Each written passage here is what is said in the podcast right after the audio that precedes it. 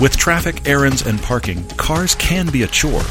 But a great car can be an adventure, a getaway, and a prized possession. Whatever your budget or family require, there's a car out there you'll love. We're here to help you find it. I'm Todd. I'm Paul, and this is the Everyday Driver Car Debate. I have to start by thanking all of you guys for the many really great notes you've sent us about the first new episodes of season seven. Yeah, yeah. Uh, first new one was in a place around Escalante, Utah. It was a location we haven't used before that we loved.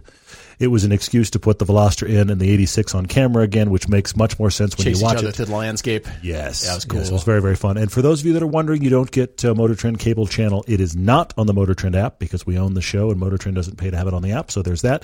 It will be on Amazon in the coming weeks and also on Vimeo. We will let you know, of course, when that is happening. Awesome. Well, guys, welcome back to the show. Hey, welcome back from vacation. You've been Thank you, gone man. for a little bit. I I'm have been glad gone. To, Yeah. glad to have you back. Thank and, you. Uh, we had fun with both Nate and Chance. yeah, on the those are cool podcast. guests. I'm glad they could be If on. you haven't heard those episodes, those are the prior two episodes to this. We had Chance just prior to episode, and then Nate two back.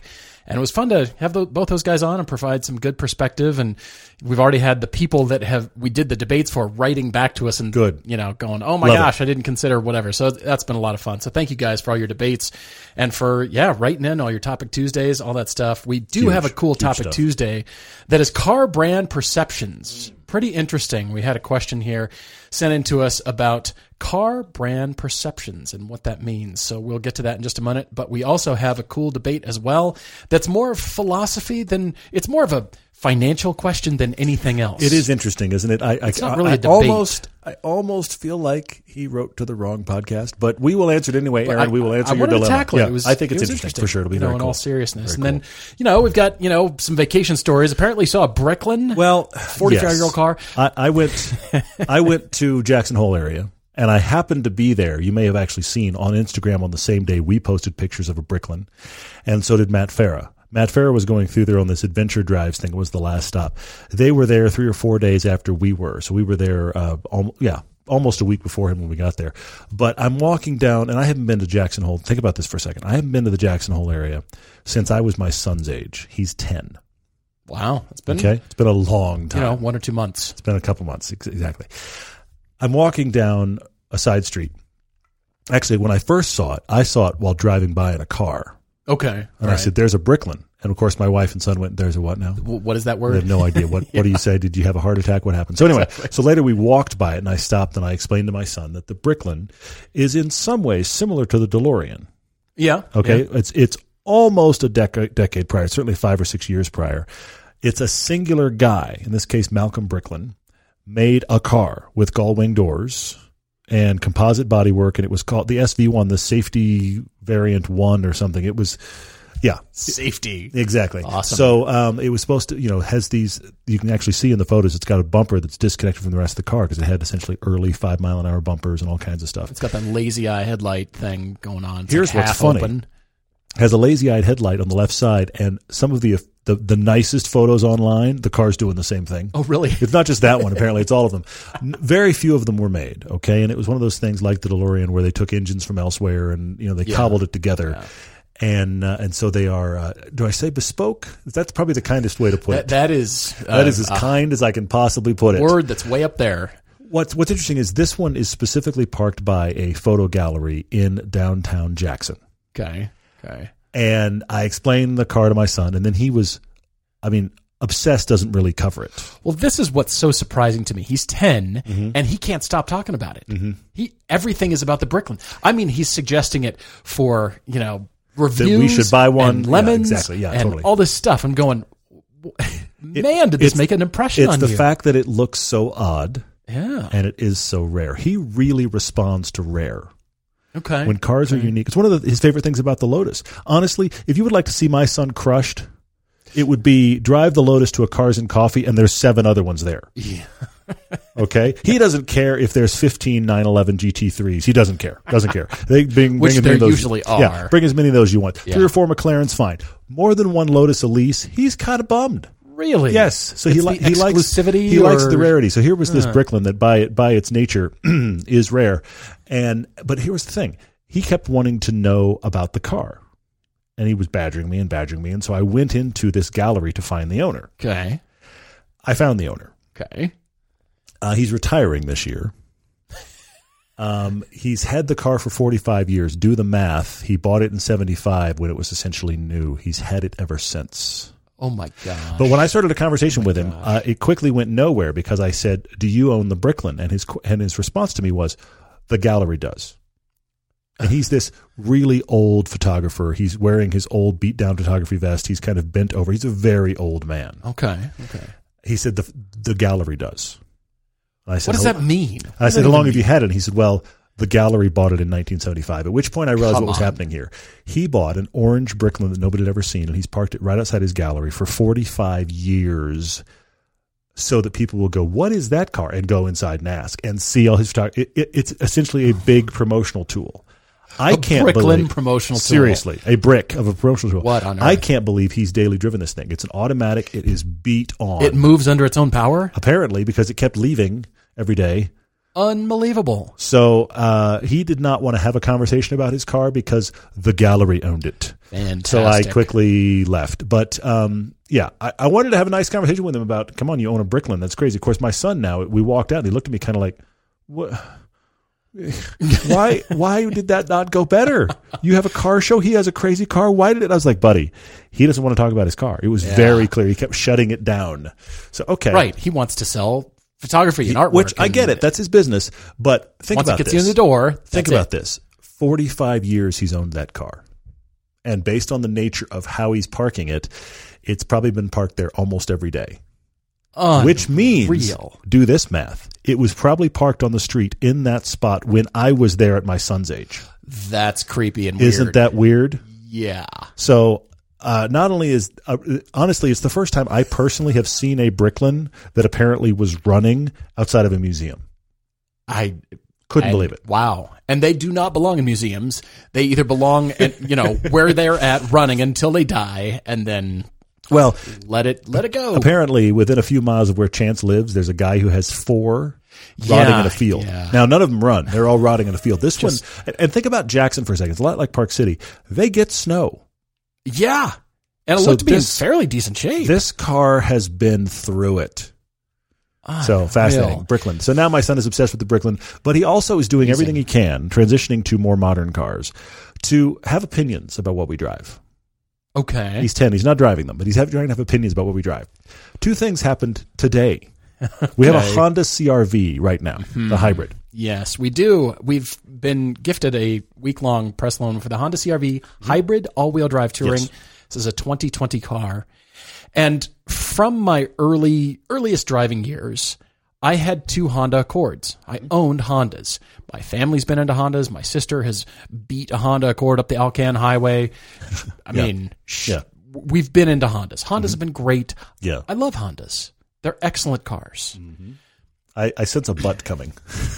A- Except a- for a- this one. A however is on its way. It is. And I'm kind of ticked off at Honda because Mm. I love the Civic Type R. We love the Honda Ridgeline. Mm-hmm. The Passport and the Pilot are good. They're good for a lot of families. Yeah, they are yeah, yeah. You know, loaded with features. The Odyssey is actually a pretty darn good minivan. if you need a minivan, it's way up there. I get that. and then we come to the CRV, the hybrid with the hybrid powertrain. And I can't figure out why Honda has decided that nobody will notice how bad it is.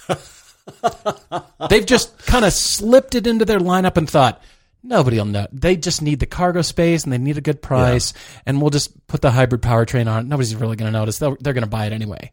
And they didn't make it good. It's not good to drive. It's unbelievably loud It's under very full loud. power up It's a very hill loud. when you need full power. Yeah. It's horrifically loud, and I can't believe the choice of materials. It's this metallic wood trim that's not even wood trim. It's just pad printed Yes. wood. It looks like one of those Just wood stickers you used to Stop! find on don't cars. don't yeah. do that. That was Yeah, not yeah. a good choice. Yeah. Make it an honest material. Honda, I know you're better than this. Wow. They have proven over the years. True, true, Mm-hmm. we true. love many Honda products. This is not one that I love. I cannot say go. There's so many competitors in this arena Yeah. in this five passenger, lot of cargo space, kind of high riding SUV, good gas mileage. There's too many competitors for this to be bad. It it overlaps their own stable with the passport. Yes, it does. I can't figure out why you wouldn't buy a passport instead. I, I don't know. I don't know why they both exist in the lineup. But here's the funny thing about this in relation to my son. okay. was driving it today with him. Two things happened. First off, now granted, he doesn't drive. I mean, he's ten. He's 10. Okay, he. Right. I, I, I will admit, he's driven the Cayenne on a back road once for about a mile.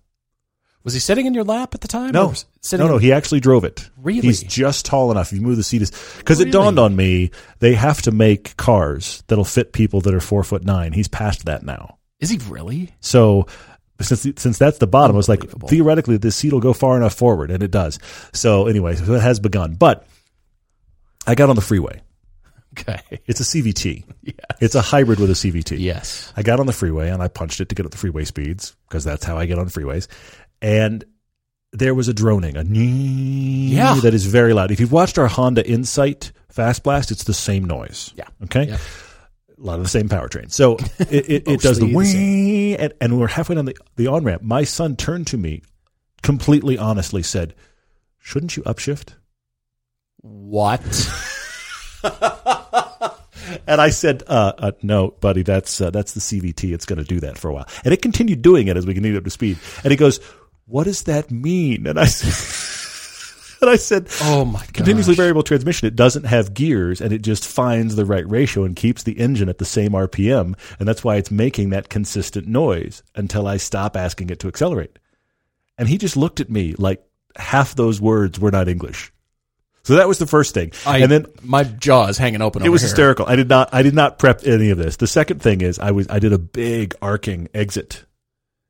Halfway through it, he says, "That's a lot of body roll." Oh my gosh. oh my gosh. I'm sorry, but when 10 year olds are noticing the shortcomings of the car that they're riding in, now I know that he is on a different level He's because not he has normal. you for a dad. He's not normal, And he yes. is very perceptive and he has, he uses words that adults don't Mm-hmm. because he has you for a dad.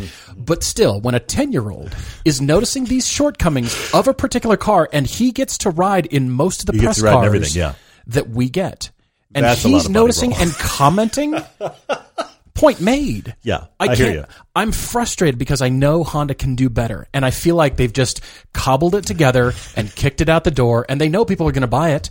And it's honestly, it's cars like this that people own and drive, and then they rediscover driving. They think think Later, I just yeah. Mm-hmm. thought all cars were like this. I had no idea there were cars that were fun to drive. Yeah. I didn't know that I could Interesting have point. fun in a corner. Interesting point. I'm not saying the CRV is by any stretch a sports car or should be fun to drive, but why can't it be? Hmm. Wh- Why can't it be better? Why can't there be some redeeming quality? Because I can think of a myriad of mid-level SUVs in the thirty-six thousand dollar price point Yeah, that I would yeah. Mm-hmm. rather have, and I am not saying that I don't like hybrid powertrains at all. True. and We- they we've will enjoyed proliferate some, yeah. and continue. Yeah, yeah, and yeah. so fine, bring the hybrid powertrains. But why this combination? Why Mm, why did this get released? It's along the lines of when people think, well, that car's ugly. How they how did they let it out the door? Didn't anybody stand back and think that's ugly? As they should.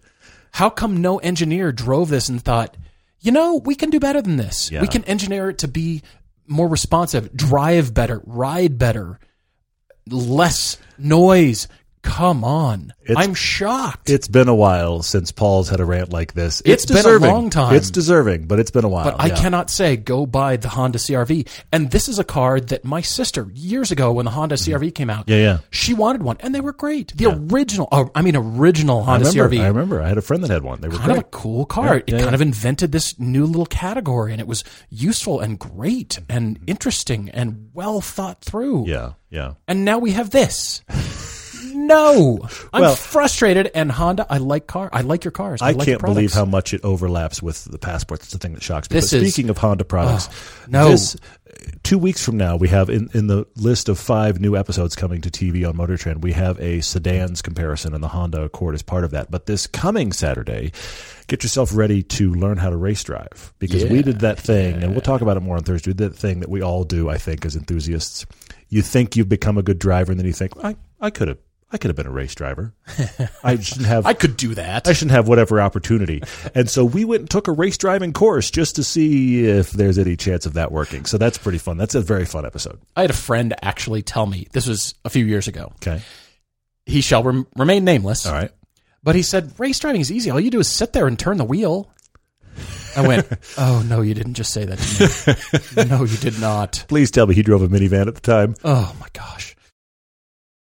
You've heard us talk about drive homework because it's vital to drive a lot of things when you're trying to find your next car.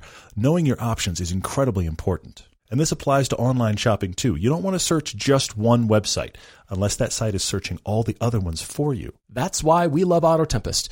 We know you've heard us talk about it before, and we hope you've already seen how far you can shop with just one search. Auto Tempest pulls from all the top used car sites at once, so you know you won't miss that ideal car. Autotempest.com. All the cars, one search. We've got this cool topic Tuesday, everyone, from Richard F., who writes to us about car brand perceptions. And Richard was talking to his female cousin who knows nothing of car culture, but this is not gender specific. There's plenty of people who Yeah. don't know about cars and Yeah, don't they're care. just and that's non-car people. Totally, perfectly fine. yeah, for sure. But it got Richard thinking what is the general perception of each car brand? Wow, how long are we taking on this? Richard thinks there's a few tiers built around how much they Mm-hmm. are perceived to cost. And perception is reality to many people. And in a lot of cases, that's the, the image that we present in a job interview and who Mm-hmm. we are and you know all that kind of stuff. Same thing with cars. So Richard wrote the tiers of public perception, but He thought spent we time could here, yeah. talk about a little bit more. And, and there are some things in here that hopefully we can give you some tools to educate people with. And again, it, it doesn't matter. Guys, girls, doesn't matter. There's plenty of guys who don't care about cars, Yeah, and there's for plenty sure, of girls who are into cars in a big way. Absolutely, yeah. for So it's it's that's not what it's about. It's just more about public perception. Mm-hmm. And to start off with this first tier, tier one, economy cars, Mm-hmm. meaning junk. They must be junk. Yeah. If they're that cheap, they can't be good. It's not possible. Why is the Honda CRV not on this list, Richard? Easy. Whoa. Easy. I have vitriol for that car. You, clearly. Cannot recommend it. Clearly. There's better ways to spend your money. All right. So the four brands on this economy tier are Hyundai and Kia, and Mitsubishi and Nissan. Okay. And I say it that way because both those brands are related. Mitsubishi and Nissan are related. Hyundai and Kia are sure. related. Fair point. All right. Yeah, go on. Well, Hyundai used to be crap. Yeah, years ago they did. Mm-hmm. But let's talk about non car things. Let's talk about a product in your life that didn't used to be good Mm, okay. furniture, Okay. housewares. What in your life did you think I would have never considered that brand before? I I never thought uh, Samsung TVs were good, but now they're really good. And then your your brand perception changes at that Sure. point. Sure. Sure. You're right, Richard. Hyundai's and Kias 20, 25 years ago, not that interesting. They weren't. Yeah. But they they sold cars just to get a foot in the door, get establish the American market, and then that whole 10-year warranty thing happened yeah. Yeah. Big time. like you've called out, they've re-engineered their cars to match a warranty that they went. they scared themselves. Yeah. Absolutely, they did. Yeah. Now we got to make the cars good, Mm-hmm. and then over time they have proliferated and grown. And look at the design and engineering teams that they have on staff. they Killer. fired all the BMW folks They and have. Audi folks. Yeah. And guess what happened to their cars? They became more like BMWs and Audis. So that has to go out the window, along with the for a Kia kind of statement. sure. because we hear that plenty about the Stinger. Man, yeah, it's a good car for a stick. Nope, it's a great car. It's period. a good car, full stop. Yeah, I agree with that. You know, there's an interesting thing here that you and I have noticed. We've been doing this. I, I can't believe I'm going to say this, but it's true. We've been doing what we do here for more than a decade. And so, so doing doing this for that long is the first time I've really been embedded enough in car culture to see evidence of what I'm about to say, and that is, I think car companies almost need to be viewed on decade cycles, ten year cycles Agreed with because that. whatever your perception is of a car right now, what was it 10 years ago?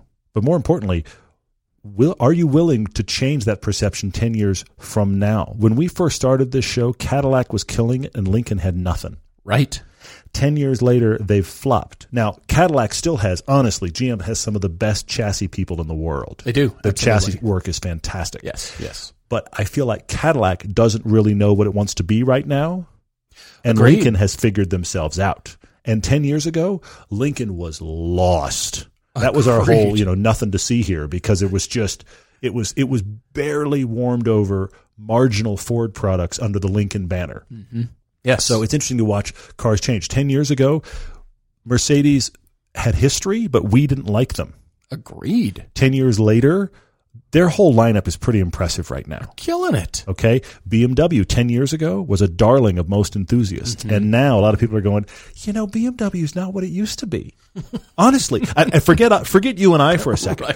We're hearing this a lot from you as viewers.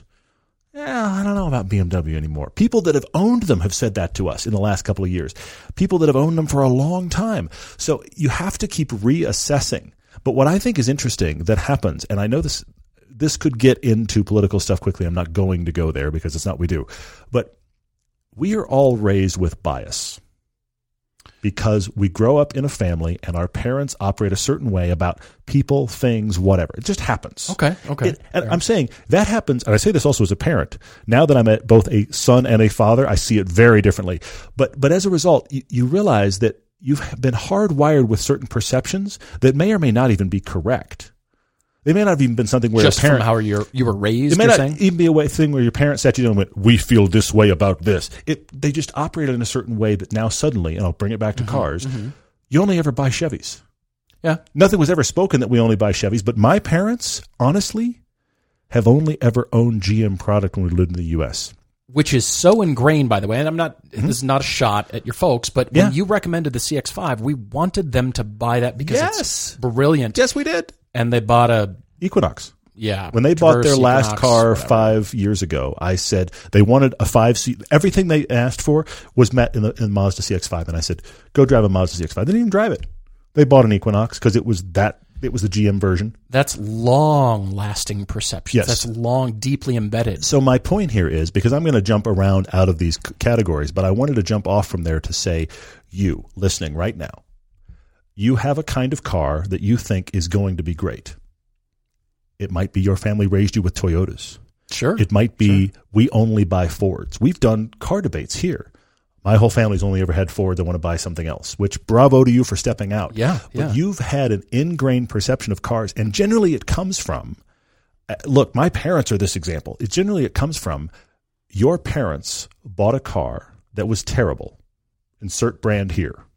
Then they bought a car that was good. Insert brand there. Mm-hmm, And then they only bought that brand ever since because those cars are good and they never branched out again. One of the Yeah. interesting things about you and I driving so many things and now, as crazy as it's gotten, owning so many things is how much it is warping and changing our own perceptions. Look at you in Maserati. Yes, I love that you brought it back around to that commentary because look at me in the Porsche Macan. Porsche should be able to Interesting. Mm-hmm. do no wrong because I'm Porsche super freak. I don't love the Macan. I don't. Mm. It's fine. Yeah, it's good. But there's a lot of stuff I'd choose before the Macan. And now Maseratis of all kinds turn your head. Who And knew? Who Maseratis knew? go by and I'm like, oh, Ma- Maserati, look. People are like, what? What's wrong with you? And that's also the perception of the internet. Mm, oh yeah. the QP fi- Maseratis, they're just junk. Why wouldn't you get a Lexus? What are you thinking? Why would? Well, the whole, you've missed the point. we there, knew there but, was no drama in the Lexus. That's part of the pro- Exactly. point. Yes. But uh, you know, I'm thinking for what you and I do, it's continually necessitating us to have open minds about Yes. the newest cars that come out. Yes. I could have just said it's a Honda. The CRV is just going to be great because it's a Honda. Mm, sure. Honda Yeah, yeah. can do no wrong. I mean, they're awesome. Yeah. And then here comes the CRV. No, thank you. Yuck. Hmm. You and I have tried really hard over the years, and I want to encourage all of you in this regard because it's it's what I'm about to say is difficult. We try to get into a car and forget what the badge is, We've done this since the inception and of just the show, go, though. Is it good? Is it bad? And why? I mean, this is not new to the show We- and to we- our, our we headspace. have always tried to do that. this from is day why we one. came away loving the Kia Stinger because you take the badge off the hood and you drive it for what it is, and you think, "Well, that's a cool looking car, and it Uh-huh. cool drives looking, great." drives great. This is really fun. Why doesn't everybody have one of these? Oh, that's right. There's a Kia badge, and so Right. people go. Right. All right. So on with the domestic generic brands tier two: Chevy, Chrysler, Dodge, Fiat. It's Italian. Mm-hmm. Is it always going to be broken? That's the perception twenty years ago. Honestly, the first thing people say, people that don't know cars know "fix it again, Tony." People Totally. that don't know cars know that. Totally. How is that possible? That's how ingrained that perception is in this country. an Alfa Romeo. Yeah, Yes. you don't want an Alfa because remember that '84 whatever. You know, the only thing it My ever did friend that was had good that. was be in the graduate, but they never run. I've heard this many times. so this is what the Stellantis. Please don't name your company Stellantis. Who? How contrived Welcome is to this? Stellantis. Is how everything white? How from re- here oh, on out? are you The kidding? future is white. Uh, Everything is white. Somehow there's no White dirt left. suits it- ah. Somehow there's no dirt left. I have a white dog. He's dirty all the time. Okay, white things don't stay clean, but somehow in the future we're all wearing white and everything's pristine. So the Stellantarians, the people who run the company, are going to bring Peugeot Stellantians, back to yes. Stellantians. They're Yes. going to bring Peugeot back to North America. Okay, for the sure. first time in Sure, why not? decades. Let's do it. there is a long-standing perception that yeah, the reason you pulled out is because those Peugeots just blech, they weren't good. That old Peugeot diesel, yeah, you Yeah. don't want that. Yeah, yeah, yeah, for sure. Mm-hmm. That's the perception, and I'll bet you they're going to bring a lineup of very on-point electric cars.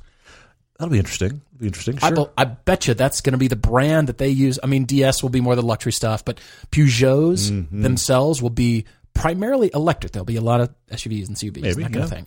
Because we've got Dodge over here. You know, we've still got a you know, err. but maybe that's electrified too. Well, but back to the bias thing. If you are if you are an American that was born to a long-standing American family, you probably have a domestic brand you love and a domestic brand you hate. totally. And what does domestic mean? Because Mercedes Benzes are built True. here. No, true. All the BMW SUVs are built in South Carolina. Yeah. I mean all of them. The the Camrys and Accords are built here too, but Yep. when I what I'm saying is Ford, Chevy, Dodge. yeah. I- If you are an American raised in this country, you can tell me right now from the way you were raised. I don't Yes. even care where you were raised. You have one of those you love and, And one of yes. those you hate. You have an opinion. You say those three words, Yes. you have an Yes. opinion. Speaking and of which- and the people that like the brand you're supposed to hate, you you don't like them either. You ju- wah, Mopar or no car, man. That's the one that really Yeah. makes me Oh my laugh. That's that's the best of all of them, by the way. Yeah, when people said Jeep, because I had as my first car my dad's rusted out 77 Jeep Grand Cherokee, when people say Jeep, that's what I think of. That pops into my head of a four door, overweight, bloated thing. and I think you're in the minority to think of that. Totally. Yeah. People say Jeep and I'm like, oh yeah, Jeep. Oh wait, you mean Wrangler when you say Jeep. Yeah. And that's what That's everybody, what everyone else thinks. thinks. I think the average person, you say Jeep, and oh, let me rephrase. They pull up at a light behind a Jeep that's not a Wrangler, and they're like, "Oh, no, now what's that's a, this thing? that's a Jeep." yeah, Huh. exactly. I don't know. They made anything like that. Exactly. Well, the perception here is, you know, all the well, Jeep domestic, fine domestic. They they can't be that good, right? They're they're not that good. And then, like you said, people are tattooed Ford, Chevy, or Dodge, or You better now believe it. Ram. Yeah, You've got tattoos. You, I mean, you're not going to burn that thing off. So how about all the Mazdas and Subarus and Toyotas and Volkswagens that are built in the U.S. yeah, cheap, reliable. They're fine. There's no fun to be had over there. Don't go over there but you got to step it up to tier three for the near perceived luxury, like Acura and Alpha and Buick. Buick is better than Chevy luxury. It's like it's not Cadillac, it's- but it's I'm a- better than Chevy. it is. It is in China. I'm yeah, that's what assistant makes to the me laugh. regional Yeah. vice president.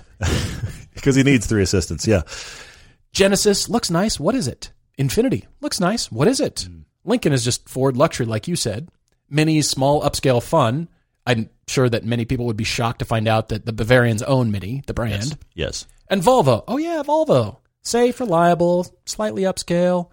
Volvo's killing it. Volvo turns our heads. Well, but I'll put it to you this way: most people think Volvo as just safe, safe, boring boxes.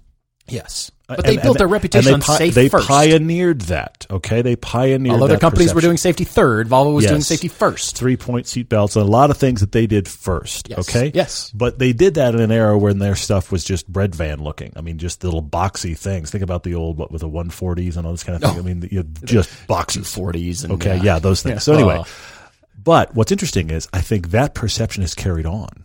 it I has don't think absolutely- the average person thinks that a Volvo is nice inside. I agree with that. Even if even if they go, "Oh, it's a good-looking Volvo." They wouldn't think that's luxurious to be in.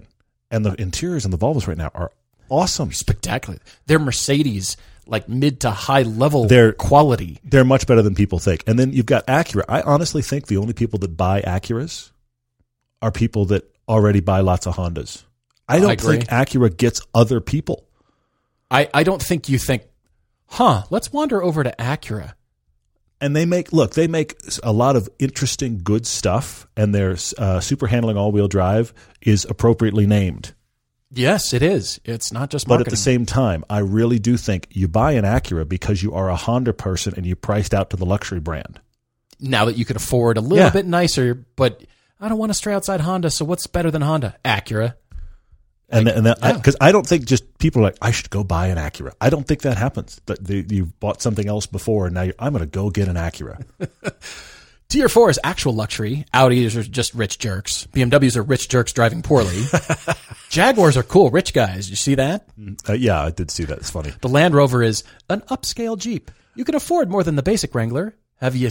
Welcome to Land yeah, Rover. yeah, but but Land Rovers also have, I think, in general, they have a pretty bad reputation for reliability, which is deserved. You and I look at a Land Rover and go, blech, you couldn't pay me to Well, drive that we look thing." at a Land Rover and go, "When are they cheap enough for us to buy one for a cheap car challenge? Drive it for a Exactly. year and be horrified." I mean, that's really how we look at them. I mean, they are, look. My wife has driven multiple Land Rover products and loves them Yeah. because they are the big truck feel with a lot of luxury. She's like, "I like this." I'm like, "Yeah, we're not buying this," but uh, away.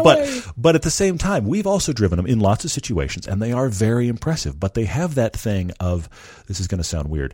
If you buy the top level of a lot of the German brands that have all the tech, this is the problem with Land Rover, Range Rover, is they have so much tech in them. Lots of stuff can break, and lots of stuff that breaks relates to other things that can also break, and now it's all breaking. Just pull the fuse for that function and keep driving. There's no Clearly. problems. Clearly, I, I am so fascinated by some of the perceptions. Cadillac is an interesting one because Cadillac is still struggling Yeah. with a perception that I think they created in the 60s okay. that they make. Eh? That far back that I far. think so Really? because they they what do people think of? They think of the caddies from the 60s. yeah. 50s and 60s they got they got fins and they're huge and they're boats. Everything I've described is not a current Cadillac. True. Cadillacs are the same size as all their competitors, or in some cases slightly smaller. They have very refined styling, Mhm. and the chassis and the handling, I bet you, is better than you think. And Agreed. in some cases, better in, in their sedans, sometimes better than their competitors. Bring me a competitor and bring me a performance Cadillac, and the chassis hand, uh, dynamics are probably better on the Caddy. yeah. But yet, Yeah. the average person, Cadillac is a big, floaty, obnoxious boat for an old person. And Cadillac Right. established that in the 60s. We are, it's that, I know it's a Buick joke, but we are road hugging weight. We are just, nothing bothers us. We Yeah. have fins. Yeah. This is as big and luxurious as we can be. And don't bring me a corner because this is America. Well, it And here gets we the are. Expression. 50, 60 years later. And I think Cadillac is still perceived that way and still fighting against that. It's because of this expression. Well, it's as floaty as a Cadillac. Yeah. You mean really well damped with the magnetic ride control that's probably the best in the business that actually Ferrari licenses? You mean that floaty? Is that, what you mean? floaty. The, the the Ferrari licensed product is the one that really blows people's minds. They're like, wait, what? GM made that magnetic ride that Exactly. Ferrari did for years? Yeah. Yeah, no, no. And then, you know, continuing on with Lexus, which is just luxury as Toyota. Mercedes is generic rich guy, whereas Porsche is sporty rich guy. Until you Yeah. buy a $20,000 Cayman, are you still sporty rich guy or did you discover pers- Porsche? The perception is you there. know, I, I suppose it is. Tesla you- is environmental rich guy. Or investor or early adopter. Right, especially if they're wearing a hoodie. Yeah, There's all of those things. Yeah, yeah. Bill- we haven't talked about billionaires and hoodies in a while. No, Oh, we haven't. Elon doesn't wear a lot of hoodies. That that may be where he's gone wrong. He might be more beloved that's his universally if problem. he stopped tweeting and, and wore a hoodie. I'm just Oh, saying, man. you know. Anyway, I, I think the the other thing that happens though, and I've joked about it in Hollywood before, there are also tiers in certain professions. There are. Where Certainly. when, when you start in Hollywood, you drive whatever it was that got you to L.A. It's your old beatdown Civic. In my case, no surprise, it was Got the to Mm-hmm. have Priest something Classic. for it was e-entertainment something To, to, you know, shoot your it. story about yes, later. exactly. The behind the music's going to be awesome Yeah. until we walk through my crib and see my garage. Yeah. But so you've got whatever you drove there, and then you wind up in a BMW because you're working at the studio now. But right? it's not the mid or high level BMW. It's just BMW. It's like a three series or a low five. Yeah. It's it's one of Okay. those. Okay, Entry It's level got to be in five. silver or black. And then when you become like executive level or executive producer or something like that, you step up depending upon your family needs either into the Range Rover or into the 911, also in silver or Oh, black. Yes, yes. So there's the way that that progression works in Hollywood. And there are plenty of people that are driving Range Rovers or 911s that don't. This is going to sound odd. Don't actually like Range Rovers or 911s. They don't know really history. They're not people that the people in the Range Rovers. The the most aggressive thing they did was the uh, there was some gravel that was dropped in the Starbucks. Right. That's where they're using their They Range hopped a Rover. curb you coming know it. out of oh the yeah, exactly. whatever. And uh, and the the most aggressive driving they're doing in the 911 is because LA actually has corners. Uh, yes. Right. But there are people that buy both those cars because they love the brands, they know the history, and they want to use them as intended. But whatever profession you're in, I guarantee you there are standard tiers. You, you, if you looked at your parking lot, you'd be like, "Oh, you're right. All the people in middle management drive one of these three cars. And if you got it in a color, you can kiss your career goodbye. what are you right? doing? Why, why would you do that? Step out of the norm and get it's it in white, silver, Oh. black. Yeah. Ideally, white first. right. Last tier here, Richard says, is fancy. I don't recognize it, so it must be expensive. Aston Martins, Bugattis, Ferraris, Lamborghinis, low tie. I don't recognize a Lotus. Is that a yellow Ferrari with a V10? Well, but in all You of must be these, rich. In all of these, with the exception of Rolls Royce, if you see a sporty car that has a sports car sounding engine, people go, "Oh, is that a Ferrari?" It's amazing how Oh, man. ubiquitous that perception is. The QP5 turns old guy's head. I'm telling you, in the, The I'm going through the QP5 grocery. interior turns old guys' heads too. They're like, "What is that?" like, what, what are you, young whippersnapper, driving that thing? I'm just like, Eleven grand, eleven thousand dollars, right here, eleven grand, fully eleven thousand dollars. The almost reliable Maserati. Yep. telling you. Take a guess at the one thing we can't get enough of car stuff. That's right. That's why we love Haggerty Drivers Club. Starting at $45 a year, you'll get six issues of the award winning Haggerty Drivers Club magazine, which is chock full of interesting reads and beautiful photos. You'll also get access to members only live stream on topics that range from car values to automotive history, DIY tutorials, and a whole lot more. Plus, membership comes with tons of automotive discounts from big brands, including Deal of the Week, which is always an exclusive deal that only lasts a couple of days. If you love cars, and we know you do, this club is for you. Learn more at haggerty.com slash everyday driver. Aaron is writing to us with a dilemma. And I'm going to go, I'm, look, I'm going to go ahead and tell you the headline of this dilemma, and that is he's asking us, Paul and I, on this Everyday Driver Car Debate channel, where what we do is spend money to find you a fun car and generally spend beyond your budget. In spite of that, Aaron, he has such goodwill for us. He's writing in with a financial question. Aaron is 22. He started listening to the podcast recently. Aaron, thank you for writing in. He's got a good chunk of change saved up, he says, and contemplating whether he should or should not spend fifteen to twenty thousand dollars on a particular classic roadster that is currently on sale locally. He does not tell us any details about this classic He car. specifically avoids telling us any more than what you've already heard. it's just a particular classic roadster. classic roadster currently on sale locally for 15 to 20 grand. I've got it could be a Bricklin. It's not a must roadster. be a But my Bricklin. point is It must it be. could be anything you can think up that fits into that category. We have no idea what Aaron's writing about. Now, he does have a daily driver. His father's 1995 four cylinder probe. Yes, he dailies a Ford probe. He dailies a Ford Probe. wow. All right. So he believes this car in question, the classic roadster, can be a forever car to pass on to his future kids Mm-hmm. and is a once in a lifetime opportunity because of its obscure rarity. Are you sure it's not a Bricklin, Aaron? I, I, I'm, again, Because I'm I thinking think like he's buying a The Bricklin. nice, the world's nicest Bricklin is like fifteen grand, right? it's a roadster. Somebody sawed the top off. It's it's a custom job. All right. Now, the car is not an investment, he says. It's a once in a lifetime opportunity, but not an investment because he doesn't think it will increase in value in the long run and will probably suck his wallet dry, you know, because just of the maintenance. I, I so Aaron, I so want to know what car this is. I do too. Anyway, onward. The question is do we think it's better to invest that fifteen or $20,000 in any, well, a mutual fund, he says, or an index fund? anything not, that's financial and not a car is essentially what he's asking. Yes. Aaron, y- Yes. you remember that this is the everyday driver car debate, right? And you remember Anyway, who you're onward, talking yeah. to over on this Yeah, side of the uh-huh. table, right? Yeah, for sure. He says, which in 50 years, he's got a 50 year timeline for this pile of cash. Yes. He said would translate into a the cash equivalent of a house, in which case the car is no longer a sub $20,000 purchase, but a six figure purchase. Isn't That's what I was that looking interesting math? at. But if you're 22, in 50 years, you'll be 72. You're going to need a house before then. He's just giving us an equivalent of how much Yes, he money. is. Yeah, but I take your point.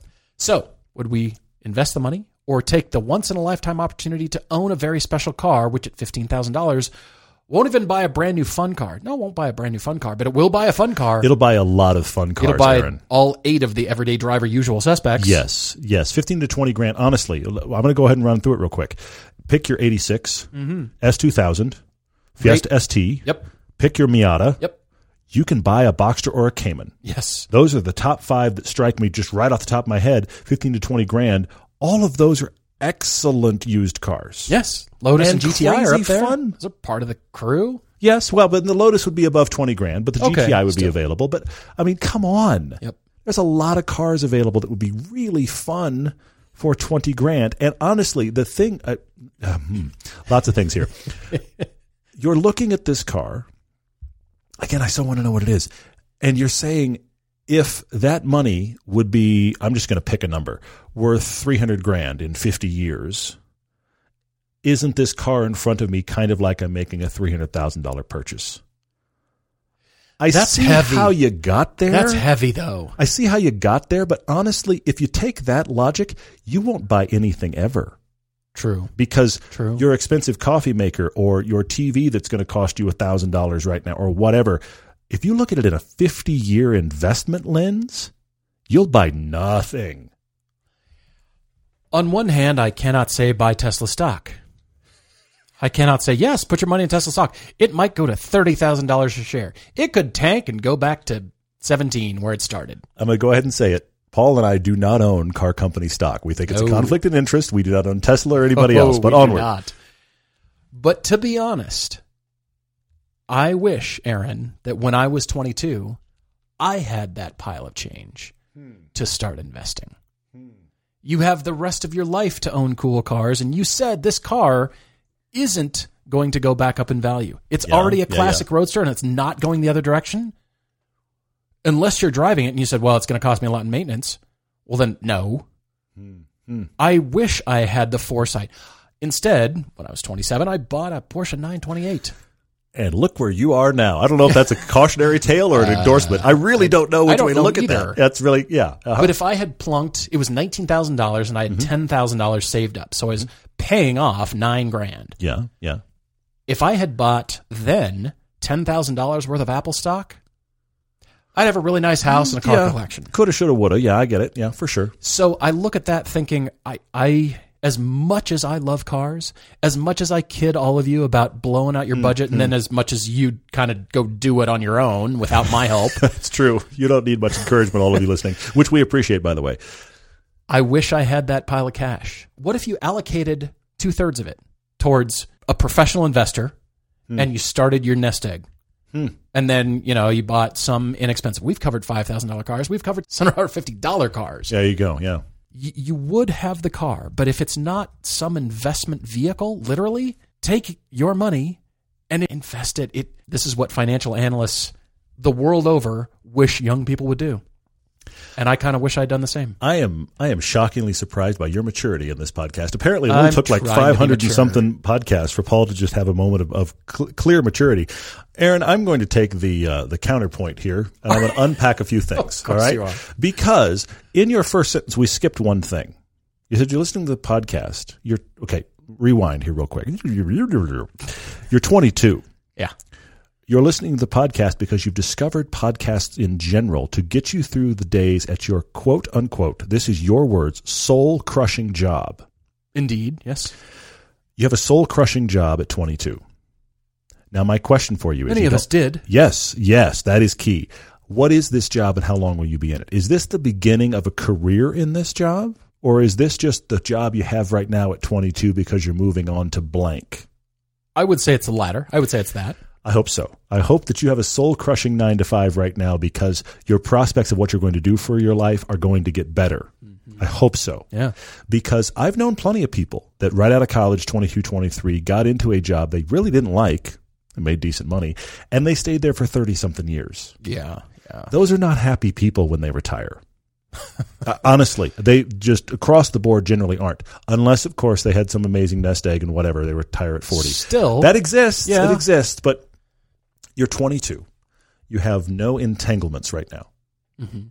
You could buy a stupid car right now, and it's not going to affect you that much. I understand your math. I get the math. I get the logic. I understand, but you're also at the beginning of your earning potential. Very true. Very true. So you are going to m- make more down the line. You're at 22, which is also, honestly, I think below 25, 26 is the threshold when you can do something dumb and there's not a Okay. ton of lifelong consequence. Don't put it on social media, by the way, but there's not a ton of lifelong Todd consequences. said there wouldn't be any repercussions. Yeah, exactly. He gave me permission, Uh, Exactly. explicit permission Uh-huh. to I buy said, this thing. I said, go be stupid. So I'm thinking about this in kind of larger life terms in that regard. I'm concerned about your soul crushing job. I hope it's not your career. Agreed. Agreed. And also, you're 22. I, I- I appreciate your level of maturity because you're right. You could invest that money and it would it would gain. I get it. I do get it. But you can also be stupid. You can you can get a car that. but here but here's the twist on this car you're looking at. You haven't told us what it is. Here's the twist on this car. I'm very concerned about whatever the specific cars you're looking at. And I think that car is probably wrong. In spite of what I've just said, I think that car is probably wrong. Of this because- particular one he's writing about? Exactly. Oh, Okay. And here's why. You haven't told us what it is, but here's why. I don't know if you've ever driven it. You don't Unknown, mention if this unclear. is a car you have driven. So Yes. have you driven it enough to know you like it? You might Mm. not have. If you're looking at it longingly and going, "Oh my gosh, that's that thing," and I could have it, and I could, it's going to be. You are putting a lot of pressure on this car. Very true. You're looking at it as a potential six-figure purchase because you're looking at the investment potential or the investment loss Loss and the- yeah, theoretical loss. You're looking at it as a I'm making a six figure decision, that you which can't you, can't, calculate actually. the no, exactly. capital gains and the, So there's that. You're also wanting to have it forever. You're 22. You're wanting your kids to like it. You're not even in a serious relationship. This car has pressure. yeah, true. It has big pressure to be.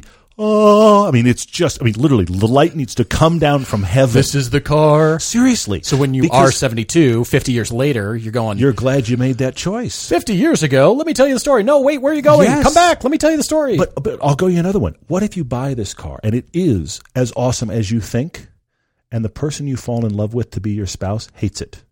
What are you Oh. going to do? What if your spouse says, you know what, I don't like it, but I tolerate it, and then your kid doesn't even like cars, let alone that one? Mm. What are you going to do?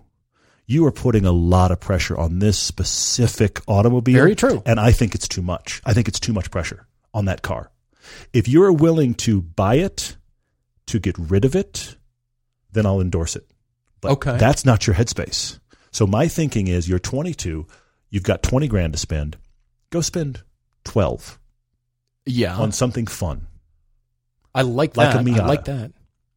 Invest the rest, but just something 12 on something fun that you can enjoy that's not your four-cylinder Ford Probe that you're just like I drive that. Okay? Something that you genuinely can enjoy, but doesn't have all this pressure to be this. this is a car forever. I'm 22, buddy. You could live to 100. if you live to the average age of 80, you've got 60 years left yeah, you- for this car to survive. can you imagine? Okay. I, I really want to free you up from that kind of thinking.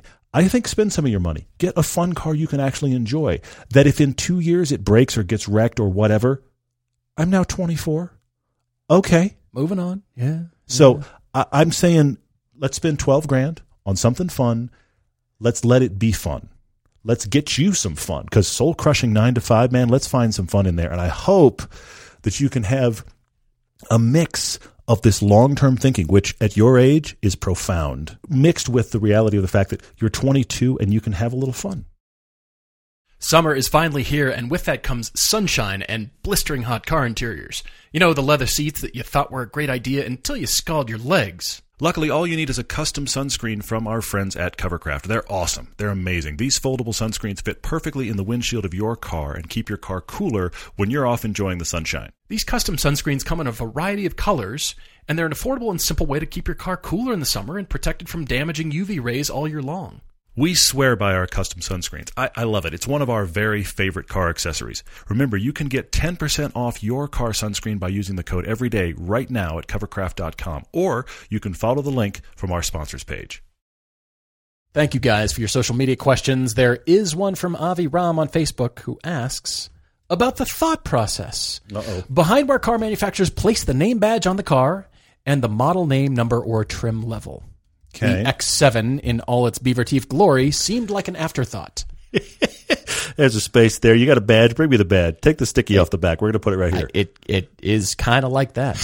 I hate to say it, but unless it is actually, I'll I'll give you the Cayman and Boxster, the new 781, Mm-hmm. 718, excuse me, Boxster and Cayman, where the Porsche lettering is molded into that Yes. Mm-hmm. particular rear strip of, in the back. Unless it is specifically like that, the back of the car has some sort of real estate. We'll figure out a Mm-hmm. place, and it isn't in sketches. It isn't in design sketches. They don't put the Interesting model name point. number. Interesting. That's point. never You're anywhere. Right. Hadn't It's thought about that. it's not even in clay models or evaluation models. that's a it's good not point. put on until the very end when indeed in many cases it is an afterthought because let's be honest there's going to be some place we can stick a badge that'll be kind of lined up and then we make a template and that goes on and Mm-hmm, the robot or the person sticks it on Yeah. and that that'll work. It's not always really th- well thought through. Like I said, 718 Mm-hmm. well thought through. Well, the Porsche in general is doing that back where Yes. they've got Porsche molded in, but And but now then that's across the but board, then across the the model lineup. the model goes below that generally. Yes. And if you go to the Porsche configurator, you can let the Cayman is a perfect one. I love it in the Cayman because you can decide what you want the letters below the Porsche badge to say. Yeah, well, I mean, w- to to a degree. I- not I- yes, I- customization. you can't, you know. I really wish you could put 911 on the back of a Cayman. I really want to do that. I really, But yes, I, you've got a so bad. choice. I almost want to buy a Cayman and buy the letters 911 and stick it on the back and see if anybody notices. I just uh, anyway, yeah. Spur with the general public. Like you that. better believe it. That's Awesome. exactly what I would do. Well, yeah, in, in a in a weird way, in many cases, they can find a place and all right, that'll work, and let's put it there. He's also got another question here: food food handles, maybe door handles on SUVs. He says, "Why are Door they handles. formless blobs?" That that would be uh, that would be an autocorrect moment there. Why are food handles, door handles staggered? Why are they tiled up? He can't understand why you would do this because maybe passengers have to step up higher for the rear, which makes sense in SUVs but not sedans. What is the meaning to this madness? In well, you I'm glad you're noticing door handles. The Continental brought it back and put it up on the window trim, right? up- You know, just above the shoulder line and kind of hit them, you know, deep in there. And then there's other places where you think the door handles here. Why did we go with here? It's yes, it is about ergonomics and the average height of a human being to Mm-hmm, where you, you know they have to average it out. There's tall people, there's short people, but Mm-hmm. yeah, in a lot of cases it kind of flows in with that particular styling theme, or maybe it doesn't, and they have to Yeah. relocate it. You're one of the people that pointed out to me first years, and this is long before we were doing the show. You pointed out to me that you never saw concept cars or sketches with door handles. No, and to the point that now think about Chip Foose's stuff. Think about the the nine uh, nine fourteen we drove from the Griot's Garage Group. The the E Type was the same way. yeah, When people have the ability to customize their cars and they're just worried about the design, what happens? The door handles go away, and it becomes that little press the button to pop the door open. Which, by the way, if you have battery issues or you lock your keys in your car, you're screwed. But uh, but yeah, the door handles go away because it breaks up the design. It's a necessity, but it's also a wart. Yeah. yeah. Gabriel on Facebook asked a question related to the car debate we just got out of for Aaron. Gabriel says, How do I convince my friend to buy a car? He is a car enthusiast. He likes cars, but he's afraid to jump in and buy his first car because he thinks it's going to financially ruin him. It's ex- Is your friend Aaron, by the Yeah, way? is this Aaron? Gabriel, because I think, I think it's the same person.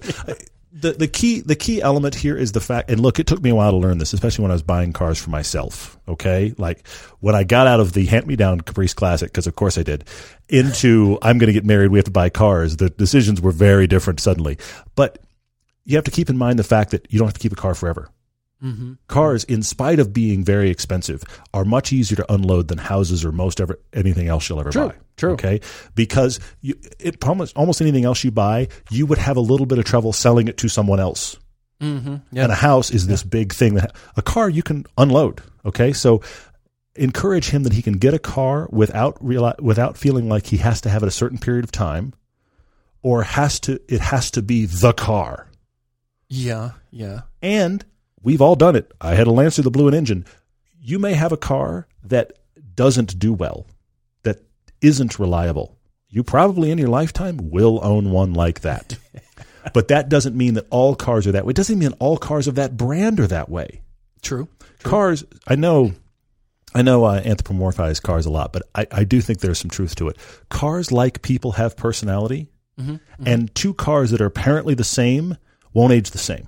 Agreed. So free up Absolutely. your, your friend to have a okay i'm going to buy this car right now and then if i need to unload it i will Michael T. Marsden asks about shut lines on car hoods. What's going on? you're He having says- design fun over there Yeah, over there, there- I love the design questions, guys. So he says there's no way designers prefer this over the clean line option just over the grill.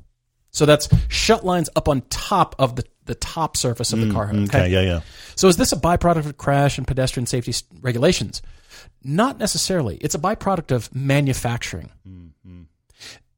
Where designers choose to put shut lines can affect budgets severely one way or the other. And they have to fight with engineers and the people just building the cars. They just want it to be easy to put together. Sure. I, th- I want things to be able to line up really well. And shut lines are one of the benchmark things that car companies are measured by. Hey, you got good shut lines, everything else must be great. So it's really more of a byproduct of manufacturing. And the Supra is a great example because I'll bet Mm-hmm. you the engineers had to fight for that one. That is, we've been told, the single largest sheet metal stamping for a car thus that far. big curled hood thing yeah It's huge, but it hides any shut lines and it cleans everything up beautifully. yeah, yeah. And it, it hides it in panel gaps, and you have to kind of look for it. It's beautifully done. versus all of the random vents on the car elsewhere yeah, well, yes. yeah Those actually release tension off the sheet metal, by the way. okay So that's actually a good thing. But uh, in this case, I'll bet you they had to fight for that super probably right. You're probably just right. to to keep th- that was a design decision right there, just to keep the cleanliness of that hood. But the cost goes up. So who wins the fight? Yeah. and that goes on all the way around the car. Some shut lines you see like, oh, well, that was the easy way out. Of course, you know, why That didn't was- you do it that like was this? cheaper, yeah. No, but it was probably cheaper. Uses less urethane or less material, or Mm-hmm. you know, it's just easier to come out of a tool or a mold or whatever that is. So that's always the discussion. Shut lines are actually a huge discussion. You don't just draw it on and be like, okay, we're good, just make it like that. No, no. What's underneath? What are the mounting points? Mm, good what is point, the yeah. material? yeah yeah It- yeah, and then the engineering team steps in and says, no, you can't do that. You got to change it over here. because we And I'm can't we can't pull this yeah like, well, that's ugly now because look at what the line does. Well, we don't care. Yeah. Uh, wow. It's a Interesting fight. Point. They are a Interesting point. Another thing that happened uh, recently with us is we did that thing we don't do often. We went for a drive and we didn't take cameras. The reason was Yeah, because yeah. I just this weekend uh, I finished getting the Lotus back from getting new shoes. You've heard me talk about in our autocross piece that the Lotus was understeering terribly. Now, part of that was, well, there are a lot of factors. Gravel was down, and also it was cold, and also I had the Indy 500s on there, which I'll be honest, I've had for three years on the car. I've done multiple track days in them, I've done multiple canyon runs in them, and by and large, I've liked them Yeah, right. but I came to I need to get new tires. And so then I actually thought about this for a while. And I'm heading toward a question that was actually asked by Kelvin about how my new tires compare. Okay. Okay. So I, I asked myself two questions. Do I want to get all seasons or maybe even winters to actually do Lotus through the snow videos? Because I would love to actually do that Interesting. experience. And then I realized we have another cheap car challenge coming up and those are going to go through the snow. So that's not necessary. So I thought, you know what? I'm going to embrace it because I'm not commuting to Salt Lake anymore in this car. Sure, sure. I'm still driving it as much daily as I can, but I'm not putting as many miles on it, and I'm not driving through all weather as much as I was a couple of years ago when we weren't full time with the show. So that frees me up to just go ahead and embrace real performance tires on that car. And I bought essentially what is the current equivalent of the tires it was provided with, Yokohamas. Right, right. So these are Adven 52s. They are quite aggressive. They are very sticky and they don't have a whole lot of tread. Now, luckily, these are, now granted, this is a low bar, but these are supposed to be much better in the wet than the original Yokohamas that came on the car. Of course, those were like spinny disasters in the I was wet. going to say, So, how much better? What is, yeah, what is better? Exactly. Like, anything better is, you is- spun it- it's a not s- quite as far into the gravel. Tr- Exactly. I, I, I spun, you know, after hitting more water. Right. That's really all that happened. But anyway, but I went ahead and got the Advans, and I have to say, I'm pretty impressed Glad to hear. yesterday, yesterday when you and I went on this drive was quite fast. Yeah, it was. And I, you and I were trading who was leading. My son was along. We were trading who was leading. We have a lot of fun on a back road. And I was noting, and this is no commentary on driving at all. I was, I was very aware of it car wise. I was noting how little I was having to use the brake. You and I Mm-hmm. Well, were it- keeping consistent speeds, and my car's obviously It's lighter. that way in general, you know, just being so much more Yeah. light Yeah, than the Cayman. but I could I could almost drive the Canyon at very high speed. I also think I was driving it at a high. I said it to my son, a general higher average speed than I normally do. I think you were too. And too. most of my adjustments were because again, it's canyon driving. We're not going ten tenths. No, okay, so most of my adjustments for corners was literally just a lift off of the gas. Was Hmm. just enough of a reduction in speed to chuck it in and put the power back down. Hmm. Quite impressed. I didn't. Here's the thing. I don't dislike the Indy 500s. I think they are a really good, affordable f- performance tire. I think Value. Yes, I think the heavier your car is, the more you should avoid them. The Okay. Lotus is very light. Yeah, true. okay, true. but the Advents are a completely different class. Fantastic. All right, last question for me here. There's uh oh, J.R. Schultz says, is Toyota quietly becoming a performance brand again? Quietly, I think they've jammed a spear in the ground with a pig's head on the end Mm, and saying, "Here's the super, everybody!" Bam. I love this question because, here, but this comes back to where we started. This is nice bookends for today's podcast Okay. because ten years ago, they weren't a performance brand. They had been in their Yes. past. Ten years back, it was like I'm not buying a Toyota performance car. Toyota and performance. That's a laugh. 10 years ago, Ford was having a coming out party with we have performance everything and they're all really cheap and really good. Yeah. And here we are, Ford is cycling out into trucks SUVs and trucks, and that's pretty much it. and Toyota is going there's openings and we've had conversations with folks at Toyota that they haven't said it to us this clearly, but they have appreciated the fact that we as car enthusiasts are noticing they're making those efforts. Yes. Yes. Hyundai's the same way. Mazda Speed went away. Hyundai N got dropped on us, you're right. which is phenomenal. It transforms any Hyundai that it's on. Hello. Yeah. Guys, thank you so much for your questions. Really appreciate it. We're looking forward to next time. Cheers, everyone.